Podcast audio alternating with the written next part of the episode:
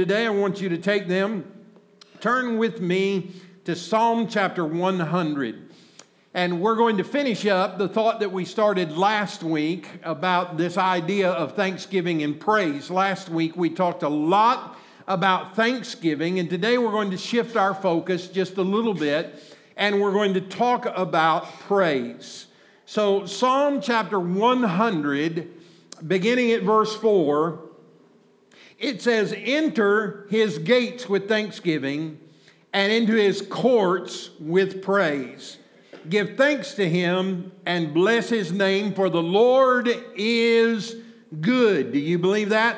His steadfast love endures forever, and his faithfulness to all generations. Let's pray. Father, thank you for your word. I pray that you'll let me to preach effectively today and to say what needs to be said in such a way that your people can grasp it, understand it, receive it, and then put it to good use in their lives. Thank you for the mature individuals that are sitting before me today, those that you are growing up in the faith. They are becoming overcomers and victorious every day of their lives. Thank you, Lord, for what you're doing. And we give you praise in Jesus' name. Amen and amen. And hopefully this week you were able to activate this idea of thanksgiving in your lives. How many of you were able to get with family and people that you love? And how many of you had turkey and dressing? Can I see your hands? I did not have any turkey and dressing, and I'm very upset by that.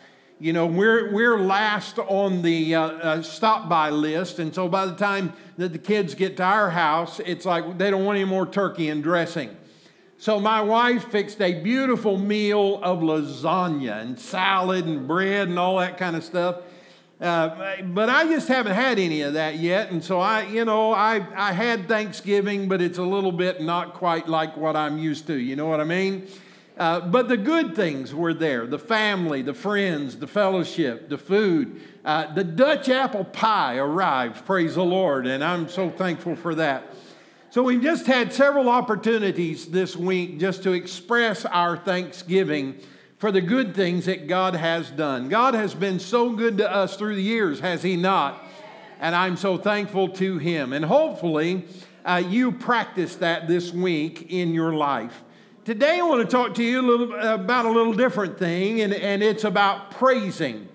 And a lot of people think, well, thanksgiving and praise and worship, it all kind of goes together, and it does. But they are different expressions. And so when we say thanksgiving, it means something very different than when we talk about praise. When I first started several years ago in state office work, the very first overseer that I worked with was a man by the name of W.C. Ratchford, one of the greatest administrators that I've ever worked with in my life. He just knew how to do the job and do it well. But he was also a kind-hearted fellow, and he is a good man. He liked to laugh. He liked to have a good time. When you were with him, he always enjoyed life. But he'd come into the office sometimes, and he would just be singing a little chorus that simply said, "It's amazing what praising can do." How many of you have heard that one? Hallelujah, hallelujah, it's amazing what praising can do. And then he'd finish it all out. I always enjoyed hearing him sing that song when he would come in, because he could lift the atmosphere and the spirit of the room when he came walking in. And I think more than anything else, that's what we ought to do. Whenever we show up, I mean, things ought to get better immediately. When we walk in the room, we ought to be able to lift the atmosphere of the room. And one of the ways that we do that is through this thing called praise. Thanksgiving is an expression of gratitude, while praise is a celebration of victory. Let me say that again. It's on the screen as well. Thanksgiving is an expression of gratitude, while praise is a celebration of victory. Now, for all of you UK fans today, you probably are celebrating ever since yesterday. You've been smiling. You've been digging all the U of L fans. You've been celebrating in your own way. we celebrate. But thanksgiving and praise is different. Thanksgiving is the expression of a deed that has been done that we're grateful for, while celebration is an expression of victory, or a celebration of victory. Now, the best way that I know to describe this to you is if you have children in your life, there's a difference between thanking them and praising them. Now, if your child is good at math, and they go to school and they do all the math and they get the problems right and everything is good, you don't call them in and say, thank you for being good at math. You don't say, I thank you for being good at music, or I thank you for being good at football. No, you celebrate them for their achievements. So you say, I know that you worked hard at math, and I know that you've given your best effort, and you have succeeded, and so I praise you. I celebrate that thing in your life. There's a difference in thanksgiving and in praise. And so we celebrate them. We celebrate their good things, and we celebrate their victories, and we celebrate who they are. We celebrate our wives. We celebrate our husbands. We praise, if you will, by honoring who they are. My wife and I are celebrating 40 years of marriage today. Today is the day. Can you believe that? Now, it would be really inappropriate, and it might set me up for getting a good whooping if I went to her this morning and said, thank you for all the things that you do for me. Thank you for doing my laundry, and thank you for cooking for me, and thank you for cleaning the house, and thank you for this, and thank you for that. Although I might sincerely be thankful for the role that she plays in my life, she'd much rather hear me say, it doesn't matter to me if you've ever done anything for me, or if you're doing anything for me right now, or if you do anything for me tomorrow. I'm just thrilled beyond words that you are a part of my life. I love you. I don't even have the words to express to you how important that you are to me. You see, there's a difference between being thankful and expressing thanksgiving and being celebrating the relationship. So there's a huge difference between thanksgiving and praise. Now, there are some things that praise will work in our lives, and I want to share four of those with you this morning very quickly. And the first thing I'd like to suggest to you is that praise will enhance your relationships. Praise will enhance your relationships. Now, I want you to go back to Psalm chapter 100, verse 4, and that second phrase, that's the first and the second phrase that says, enter into his gates with thanksgiving and into his courts with praise. Now, if you'll remember last week, I talked to you about the importance of that word enter. That word enter implies that I'm living in one place, but I'm moving to someplace else. I'm not going to stay in the same place where I have been. I'm moving to higher ground in Christ. And the psalmist is saying, when you enter into his gates with thanksgiving, then you are entering with a mindset of gratitude. I am grateful to you, God, for all that you've done for me. I am grateful for the good things that you are working in my life. And so you enter, you move away from a place of ingratitude, and you move to a place of gratitude. You begin to not focus on the bad things anymore. You don't focus on the hurt. You don't focus on the failure. But instead, you focus on the success, and you focus on the victory, and you focus on the good things that God has done. But let me tell you, you're the only one who can do that. I can't make you be thankful, and I can't make you be grateful. You have to decide to do that and be that on your own. But then he goes on and he connects that first phrase, enter into his gates with thanksgiving. He connects it with that next phrase that says, and into his courts with praise. Now, you remember that this is a picture of the Old Testament tabernacle, the temple where there is the outer gates. There's the outer court. There's the inner court. There's the Holy of Holies. And what he's talking about here is not just hanging out in the foyer, but coming into a great and beautiful relationship with a holy God. And so, you know, we have coffee in the foyer and we get out there and we start talking and yakking and having a great time. And we get caught up in our little world of our friendships and fellowship with one another. And I'm grateful for that. I'm grateful that we have a church that loves to hang out with each other, aren't you? I'm glad I don't have one of those bickering churches that they bicker, and I don't really want to be with you, so I'll sit on the other side. Thank God we don't have a church like that, amen? But if all we ever did was just come to church and stand in the foyer and drink coffee and laugh with one another, we wouldn't be anything different than just a social club.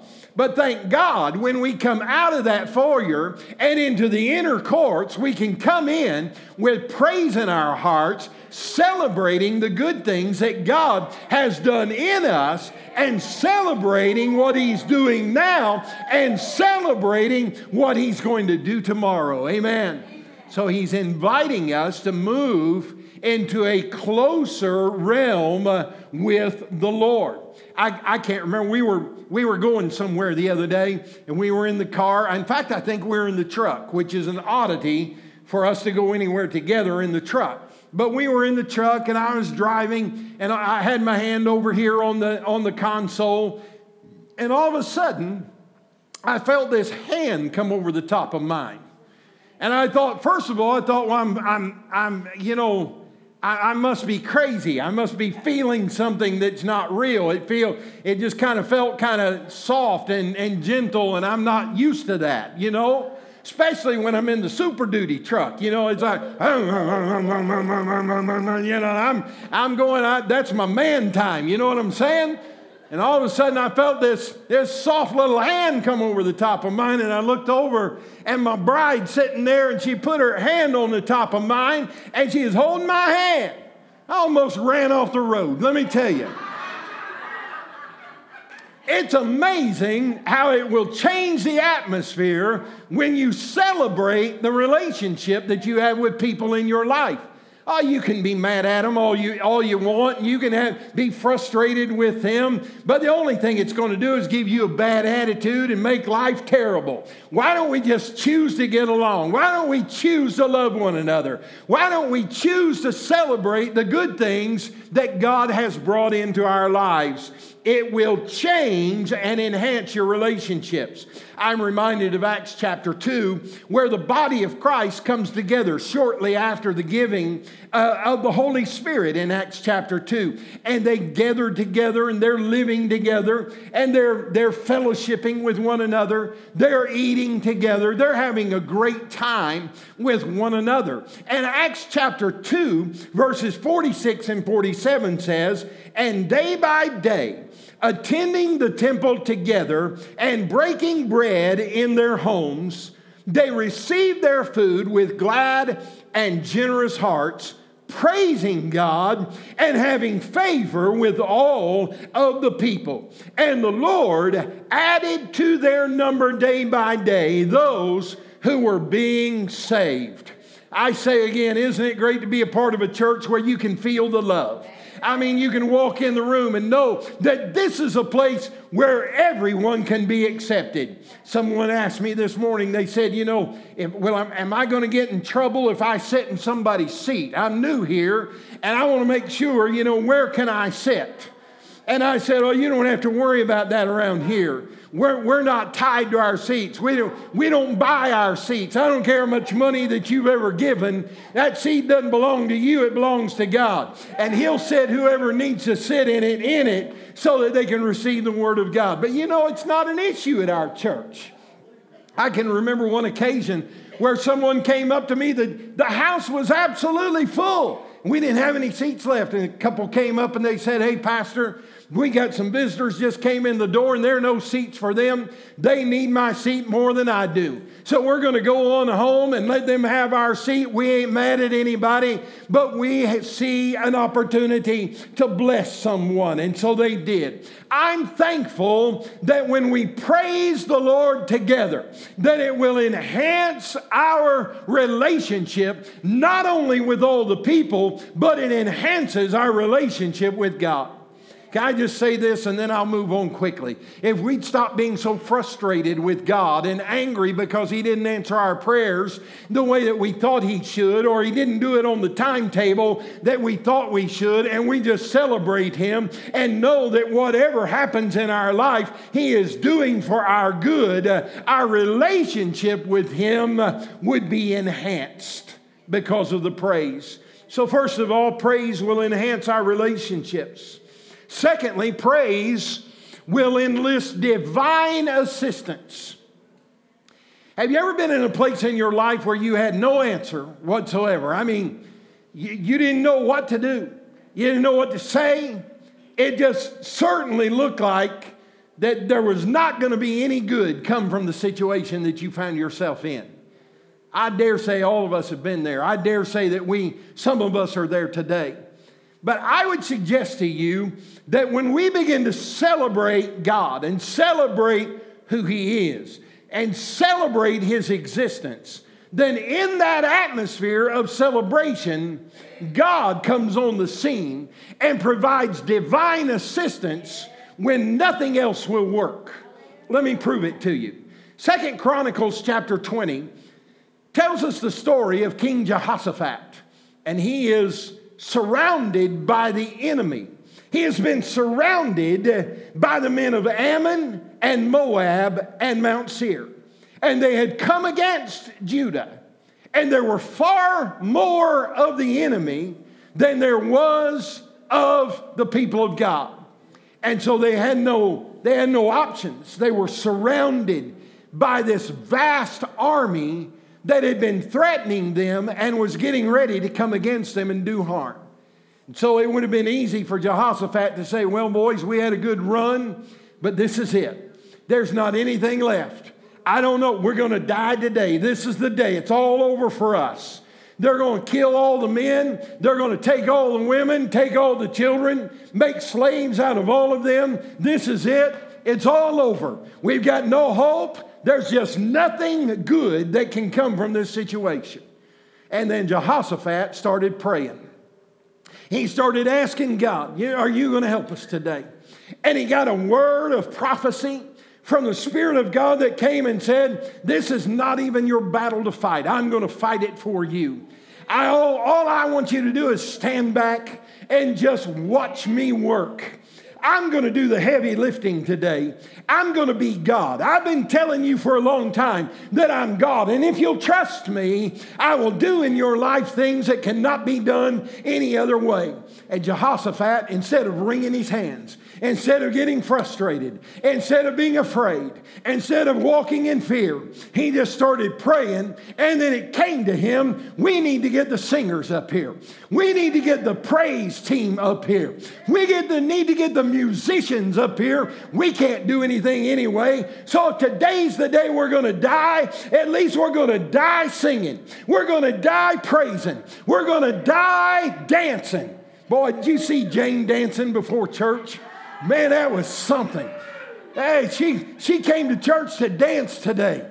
It's all right to dance, amen. They said, if this is the way we're going out, we're going to go out on a high note. We're not going to go out defeated. We're not going to go out frustrated. We're not going to go out in fear. We're not going to go out bombarded by the things of the enemy. No, we're going to go out praising the Lord. And he called the singers together. And the scripture tells us in chapter 20, in verse 22, it says, and when they began to sing and praise, the Lord set an ambush against the men of Ammon, Moab, and Mount Seir, who had come against Judah, so that they were routed. We know the rest of the story. They got up the next morning. Judah was waiting for them to attack, and they never did attack. And they're wondering, what in the world's going on? And they climbed up to the top of the mountain, and they looked over the top of the mountain into the valley, and all of the enemy lay dead in the valley because God had set an ambush against them, and they thought they were fighting someone else. They were fighting themselves, and they ended up killing themselves. Let me tell you something. I believe God is able to do exceeding abundantly above all that we ask or think, according to the power of God that is in us. And if we'll stop being frustrated and down and out, God will make a way where there seems to be no way. I believe somebody ought to just stand up and praise the Lord today for His goodness. Come on. Praise Him for what He has done. He's made a way when it seemed that there was no way. Praise you, Lord. Praise you, Lord. Praise you, Lord. Praise you, Lord. Praise you, Lord. Amen.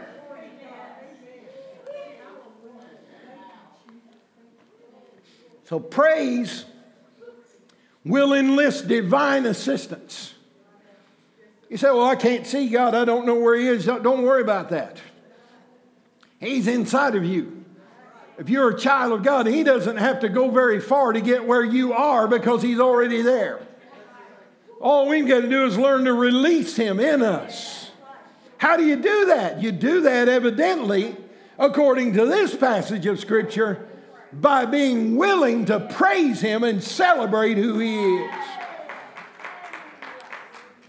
You know what our problem is? Sometimes we stop celebrating the things that God has done in our lives years ago. Years ago, God did something for us, and we celebrated it, we praised Him, we glorified Him, we told everybody about it. Oh, you can't believe what God did for me. Oh, you can't believe when He healed my body. Oh, you can't believe when I was almost broke and the Lord sent an answer and raised us up. Oh, you can't believe when I had this. You can't believe when the devil was attacking me. You just can't believe what God did in that season of my life. And then we can get 2 or 3 or 4 years down the road and we forget about what God did because we're in a new challenge and in a new battle. And our natural bent is to say, well, here I am. I'm in trouble again. What am I going to do? How am I going to make it? What's the answer to this? What's the solution to this? God, how am I going to do that? You know what we need to do? We need to go back to years ago and remember what the Lord has done for us. Because when we remember what He's already done, it's easy to believe what He will do now. Amen. So praise will enlist divine assistance. Next, praise will ensue from an experience of victory. Have you ever been surprised by a victory that you weren't expecting? Or maybe you've been praying for years about a particular thing and it has not come to pass yet. And almost to the place where you've forgotten about it. Almost to the place where the devil would have you say, don't ask God about that anymore. Don't ask Him about that anymore. Why would the devil tell you not to ask Him about that anymore? Because he already knows that God's going to answer your prayer. Amen. It may not be today. It may not be tomorrow, but God's going to answer your prayer. And God doesn't say, stop asking me about that stuff. He says, ask and keep on asking. Seek and keep on seeking. Knock and keep on knocking. For the one who asks and keep on asking will receive. And the one who seeks shall find. And the one who knocks, the door shall be opened unto them. So the next time the devil crawls in, slivers into your life and says, stop asking the Lord. Stop bothering Him about that. You tell him, oh, you get out of my face, devil. My God who loves me has told me to ask and keep asking, seek and keep seeking, knock and keep knocking. And that's exactly what I'm going to do. Don't give up. Praise flows and rises up when we experience victory. I don't know if you remember the story in Luke chapter 15.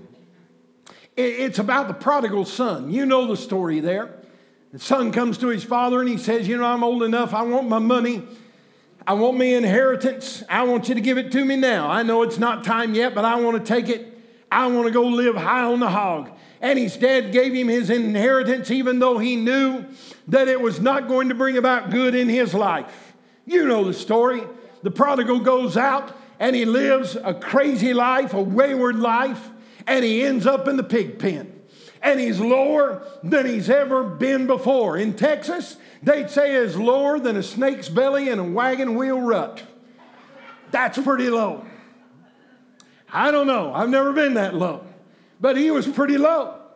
And he said, you know, my father's servants are blessed greater than I am. It would be better to be a servant in my father's house than to be living like I'm living right now.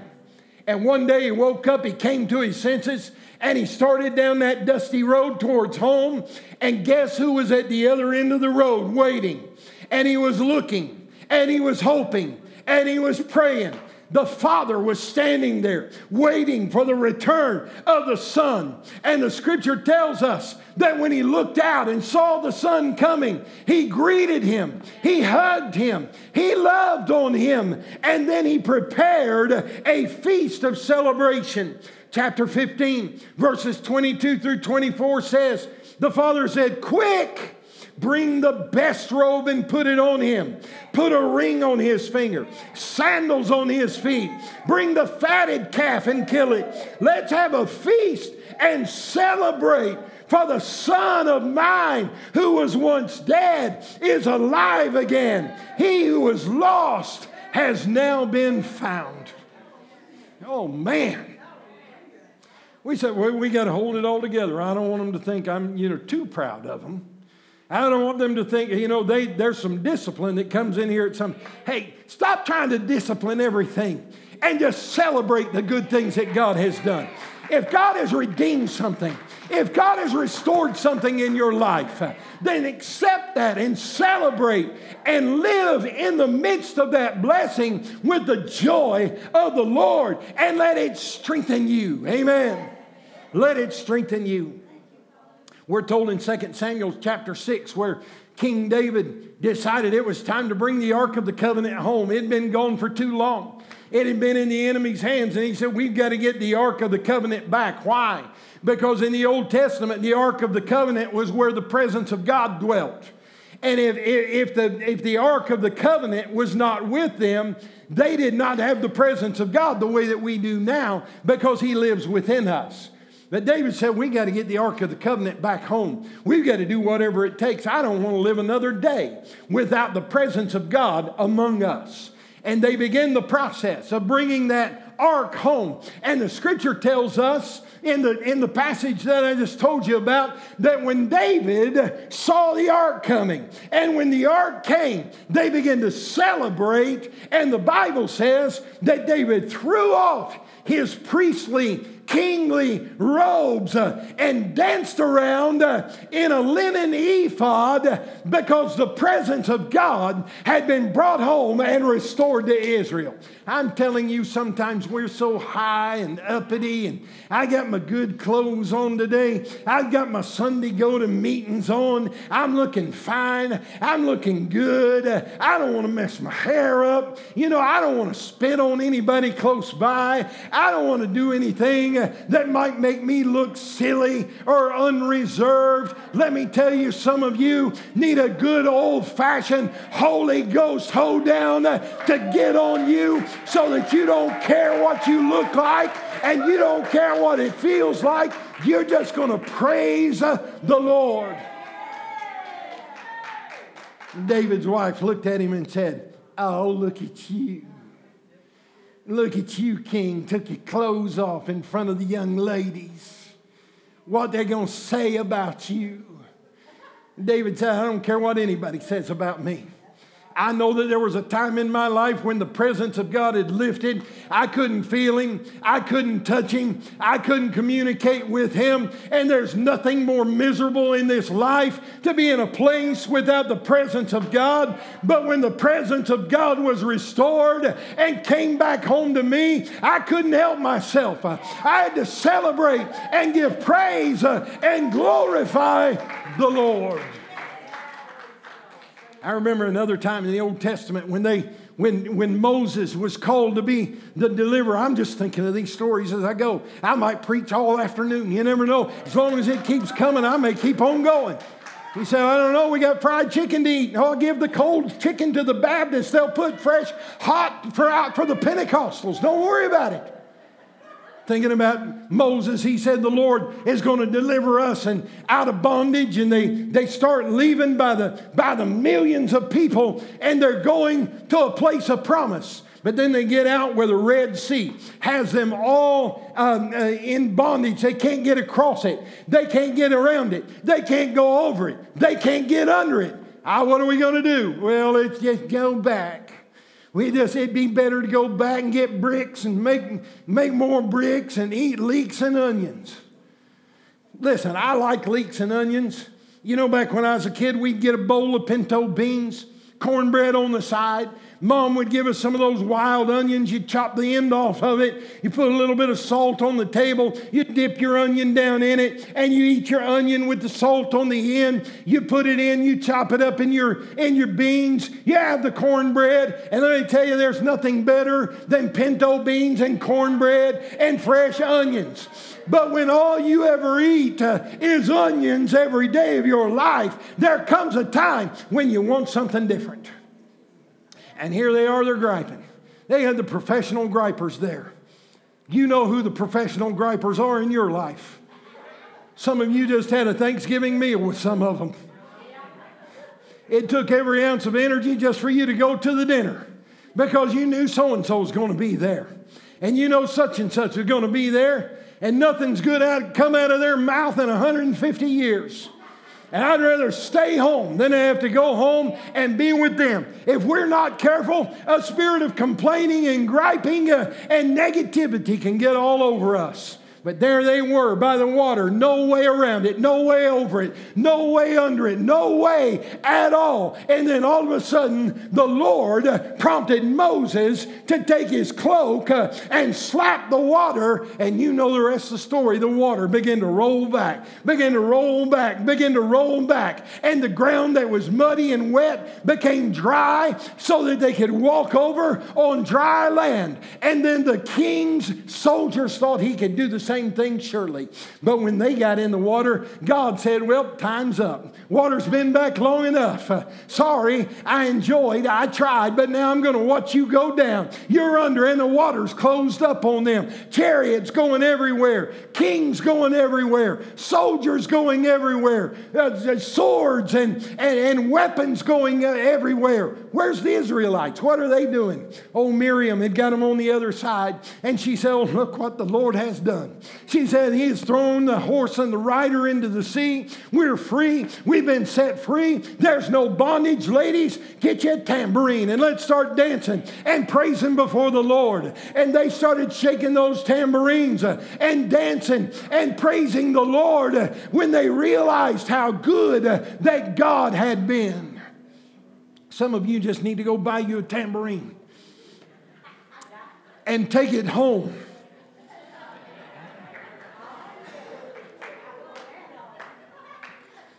Don't bring that thing to church now. We've had enough of that through the years. I don't know, I just get me a tambourine, I'd put it on the dining room table. Every time the devil started messing with me, I think I'd go over there and get it and just start shaking it and saying, devil, you see this? This represents all the many times that my God has come through on my behalf. There have been times in my life when you thought you had me down and out and you thought that I was going under. But this tambourine stands as a testimony to the fact that I'm still standing, that God is on my side, that there's nothing too hard for the Lord God that I serve. Amen. Praise develops when we experience victory. Come help me quit if you will. Praise provides endurance when our life is falling apart.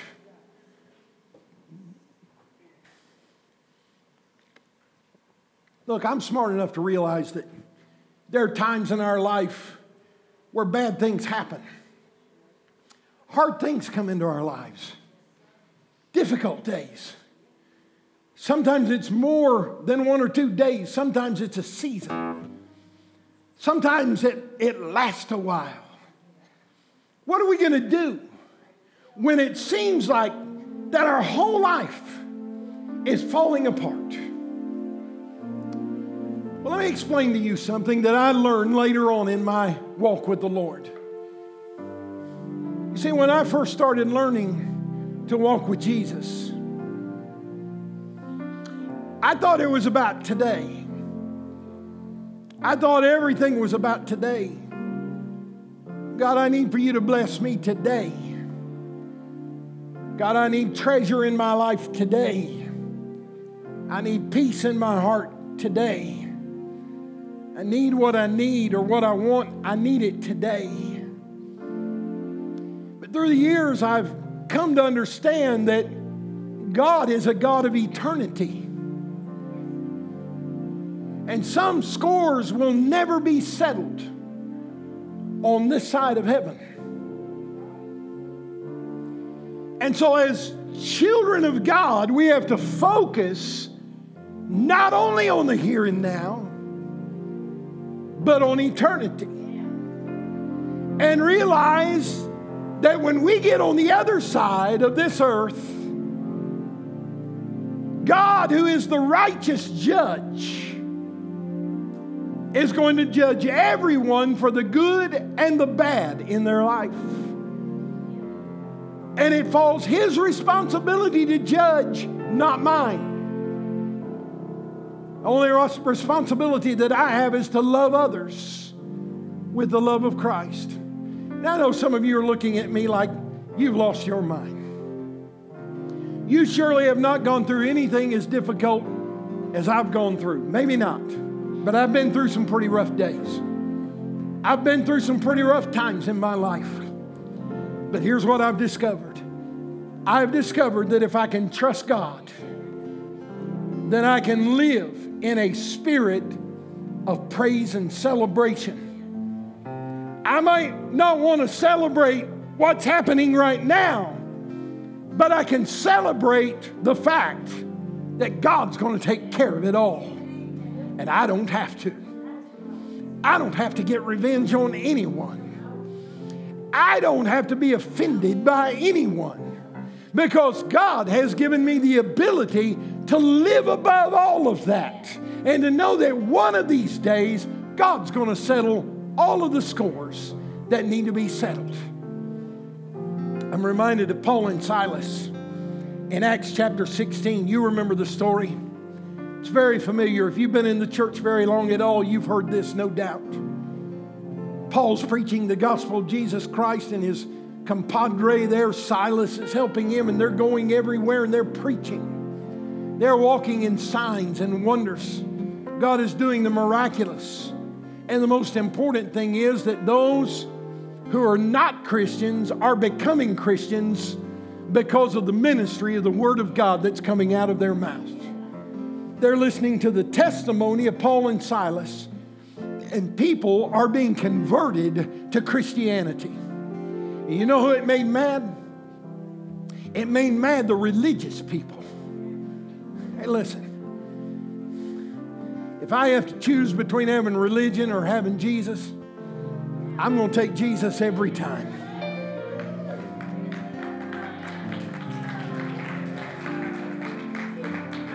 I know some religious people that I don't think are even saved.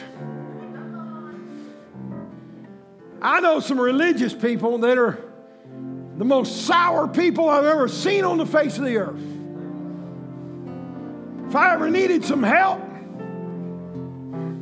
the sinners would help me before the religious people would. I know some religious people.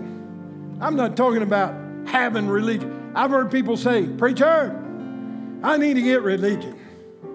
And I tell them every time, no, you don't need religion. You don't need that.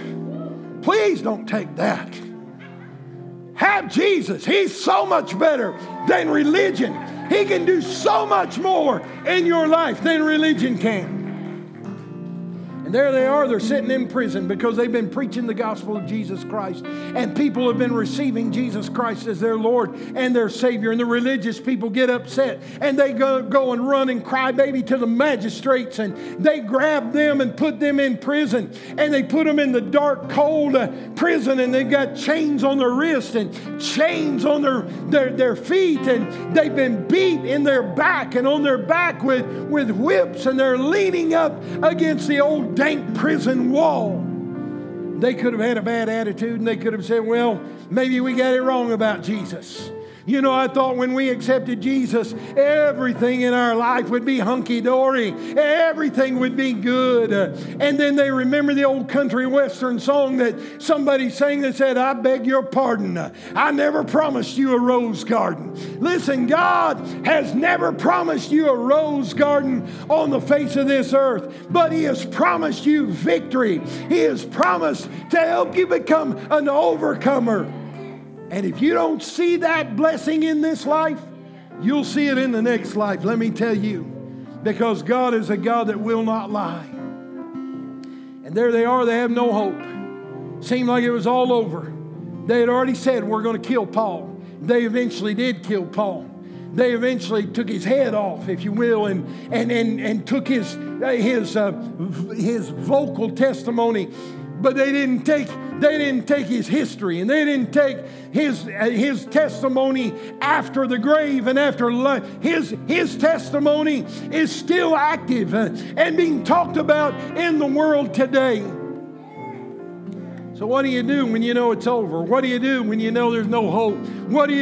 You set your mind on glory. You set your mind on eternity. You set your mind on history.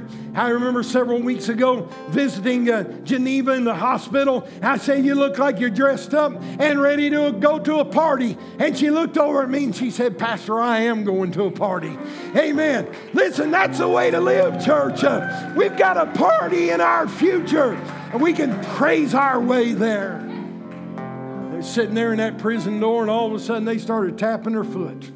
I don't know what they were singing. I don't know what songs. I don't know if it was a Church of God hymnal or if it was something else. I'm pretty sure it wasn't the Church of God hymnal, but they were singing something. The Bible says they started singing hymns unto the Lord, and they started singing to Jesus. They started singing to God. They started lifting up their voice. They started singing, oh, I'm living in the overflow. Amen. They started singing, great is thy faithfulness. They started singing praises unto the Lord. And you know the story. God got excited about their praise, sent an earthquake, shook the jail, took the bonds off of them, and they were set absolutely, completely free. I'm telling you, when it looks like that you have no hope, if you'll praise Him, if you'll glorify Him, if you'll magnify Him, He will do a work in you that only He can do.